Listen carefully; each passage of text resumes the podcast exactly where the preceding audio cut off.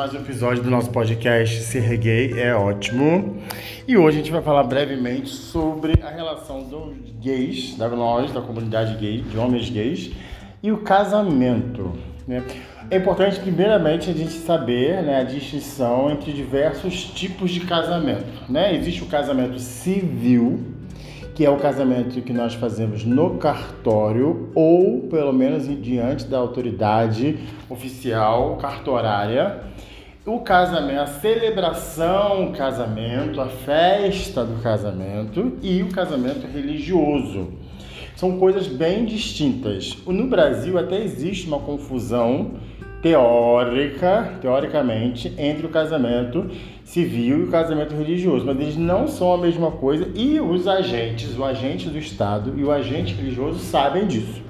É muito comum, por exemplo, que no dia do casamento religioso, as pessoas que podem pagar por esse serviço mandem o cartório lá na igreja, no terreiro, no centro, no espaço religioso onde a pessoa está fazendo seu casamento religioso e lá vai, vai, vai ser feito também o registro do livro. Mas também é muito comum, todo mundo deve conhecer algum casal que já fez isso, que faz o casamento no cartório um dia, só ali com as testemunhas, e outro dia faz uma festa, uma celebração que pode ser religiosa ou não, que aí tem os padrinhos, né, que são figuras diferentes. As testemunhas do casamento não são a mesma coisa que os padrinhos. Às vezes são a mesma pessoa, mas são figuras diferentes. Então, quando a gente fala de luta por direitos, luta por reconhecimento, a gente está falando sobre casamento civil. Até pouco tempo atrás, no Brasil, por exemplo, os casais compostos por duas pessoas do mesmo sexo não eram reconhecidos dentro da instituição do casamento. Isso mudou com uma série de, de, de avanços e conquistas de reconhecimento da união estável, depois da conversão da união estável em casamento, e hoje é muito fácil, um casal gay consegue facilmente chegar num cartório de registro civil, pagar as custas e se casar do ponto de vista civil. Do ponto de vista religioso, aí já muda um pouco. Cada religião tem suas regras, algumas religiões aceitam, outras religiões não aceitam, outras religiões reconhecem, outras religiões não. Mas do ponto de vista jurídico, civil, legal, hoje um casal do mesmo sexo pode se casar. Mas eu não quero falar sobre isso. O que eu quero falar hoje é sobre essa relação dos gays com o casamento. Bom, uma das maiores dificuldades de se estabelecer uma relação duradoura, saudável, sólida entre duas pessoas do mesmo sexo é a falta de referências. Porque nós crescemos até pouco tempo atrás, a geração que hoje tem 25 anos, 30 anos, não tinha referências de casais gays. Então as nossas referências de relacionamento são os casais héteros. Nossos pais, provavelmente, nossos tios, nossos avós, nossos vizinhos, dependendo como é que era o seu núcleo familiar quando você era criança e adolescente. Ora, um casamento heterossexual, por diversos motivos, é bem diferente, na maioria dos casos, de um casamento entre dois homens. Já, já, já começa pelo fato de que está falando sobre duas pessoas do sexo e do gênero masculino, com todas as idiosincrasias, manias, esquisitices, questões hormonais, psicológicas que envolvem a construção de uma pessoa homem. Ora, dois homens no mesmo teto não tem como seguir 100% a regra, que já não existe mesmo a regra 100% certa para um casamento, de um, de um casamento heterossexual. Então, o casal gay vai precisar construir suas próprias regras, sua própria forma de ver o mundo, que pode incluir elementos que estão presentes num casamento heterossexual ou não. Cada casal vai construir a sua história. Uma das maiores fontes de frustrações de um, casamento é exatamente criar expectativas de que você vai reproduzir na sua casa com o seu esposo o mesmo tipo de casamento que você encontrou na casa dos seus pais, dos seus tios, dos seus progenitores, dos seus tutores, de quem você teve essa sociabilização quando você era criança e adolescente. Isso não vai acontecer. Você terá que pegar os elementos bacanas do casamento, dos casamentos que você admira, introduzir no seu relacionamento, mas também criar o seu. Né? É importante aí, por exemplo, o ponto que sempre é o ponto neofrágico de qualquer relação, o ciúme, né?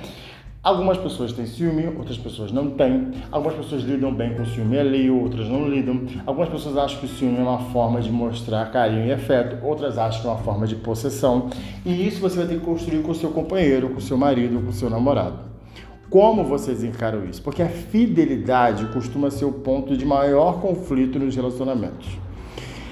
Não tem a estatística oficial, mas a gente percebe que a grande maioria dos relacionamentos entram em conflito e até acabam por causa da questão da fidelidade. Se vamos ser monogâmicos, se não vamos ser monogâmicos, se é melhor abrir o relacionamento, se é melhor não é, cada um vai saber o seu. Eu vou dar o meu ponto de vista. O meu. Relacionamento aberto é maravilhoso. Relacionamento aberto funciona para muita gente. Mas eu acho que muitas vezes o que, o que está errado é o motivo pelos quais um casal abre sua relação. Eu estou partindo do meu ponto de vista, claro, você vai ter o seu e esse podcast está para ajudar você a construir o seu ponto de vista, né? Mas eu acredito que muitas vezes os casais abrem a relação por, por exemplo, questão de desgastados, porque o casamento já esfriou, porque há muita mágoa, houve alguma briga pesada e alguém falou alguma coisa praticamente irreversível para o companheiro, mesmo que depois tenha pedido desculpa, ficou aquela mágoa não resolvida. E aí o sexo, claro, dá uma esfriada e a pessoa, o casal, acha que se trouxer uma terceira pessoa ou para dentro do relacionamento ou apenas para fazer ali uma manutenção erótica daquela relação, isso vai ajudar. Bom, isso pode ser a pá de cal do seu relacionamento. Porque se o seu relacionamento já está ruim e você vai trazer uma pessoa desconhecida para dentro da sua casa, você não sabe como essa pessoa vai se comportar. E não adianta dizer assim, ah, vamos fazer regras. Não pode beijar, não pode falar eu te amo, não pode trocar telefone, não pode. Isso é, eu acho que criar regras é maior motivo de frustração ainda. Porque alguém vai quebrar essas regras. Então, ao invés de você criar regras rígidas do relacionamento, você criar uma relação chamada confiança. Ora, eu sei que eu sou o centro afetivo da vida do meu namorado, do meu marido. Ele é o centro afetivo da minha vida. A partir daí, todo mundo que vier fazer fazer parte é coadjuvante. Quando isso está claro, facilita um pouco. Mas se você abre a sua relação, porque a sua relação já está desgastada, a abertura pode ser o desgaste final. Você pode começar a comparar outra pessoa com seu namorado, pode começar a falar tal fulano é assim, tal fulano transaçado, tal, tal fulano fica de cabeça para baixo, tal fulano ri assim, tal fulano não ri assim, tal fulano fala dessa forma e você não fala. E a comparação é o veneno de uma relação. Porque quando você conheceu a pessoa, você se encantou por aquela pessoa. E durante um período, nada, ninguém mais tinha os encantos que aquela pessoa tem. Quando é que você sabe que você está apaixonado por uma pessoa? Quando todo o resto perde brilho e só aquela pessoa brilha nos seus olhos. É você está apaixonado. Quando você, quando, quando você não está apaixonado, você percebe que você não tem aquela coisa para aquela pessoa, ou ela não tem por você. E são essas frustrações e expectativas que a gente vai tendo que lidar. Então, abrir um relacionamento, quando o relacionamento está morrendo, pode ser o caminho final para matar a sua relação. Talvez seja ao contrário, talvez você tenha que fazer o trabalho de resgate dessa relação é também complicada, porque nós vivemos num mundo de hoje muito imediatista, um mundo fast food, onde se o hambúrguer não vem como eu quero, eu jogo ele fora e peço um outro.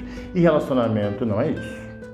Ninguém vai vir como você quer. E depois que a paixão passa, você vai ver que as pessoas têm, uns, têm pontos que talvez possa ceder. E você também tem que ceder. E uma das maiores dramas do mundo moderno em relação, em relação a relacionamento nos dias de hoje é saber até que ponto eu tenho que ceder de um comportamento, de uma atitude, de um jeito, de um gosto em prol do meu namorado, do meu marido. Até que ponto esse ceder é bacana, é, bacana, é, é se construir junto, até que ponto é, é se anular.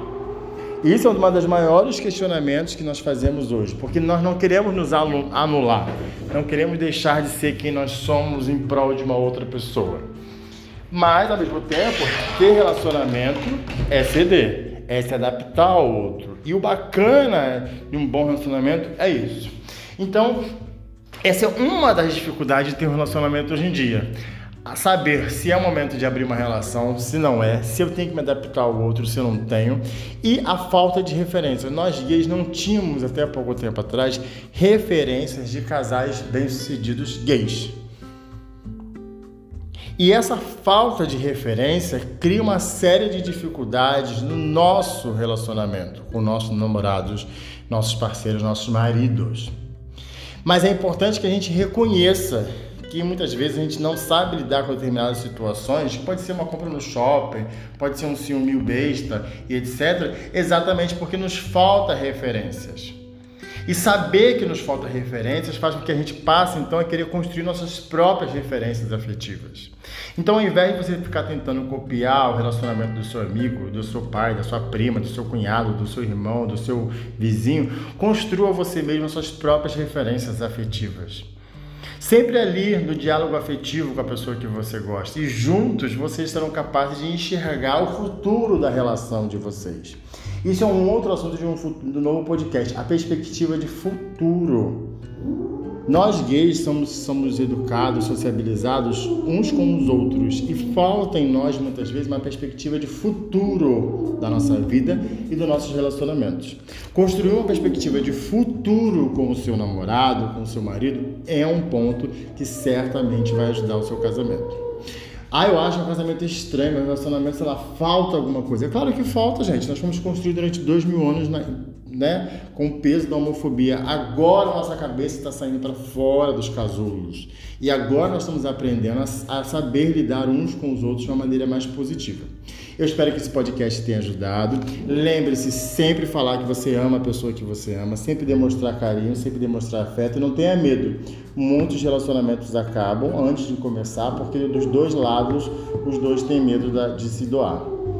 Vai se doar para uma pessoa louca? Não, mas você sabe se a pessoa é maluca e se não é. Se a pessoa não for maluca, se doe, construa algo. Se a pessoa não souber construir junto com você, sai fora.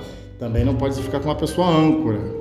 Nossa, é muita coisa, né? É muita coisa, mas é fácil de lidar. Basta você usar uma coisa chamada bom senso.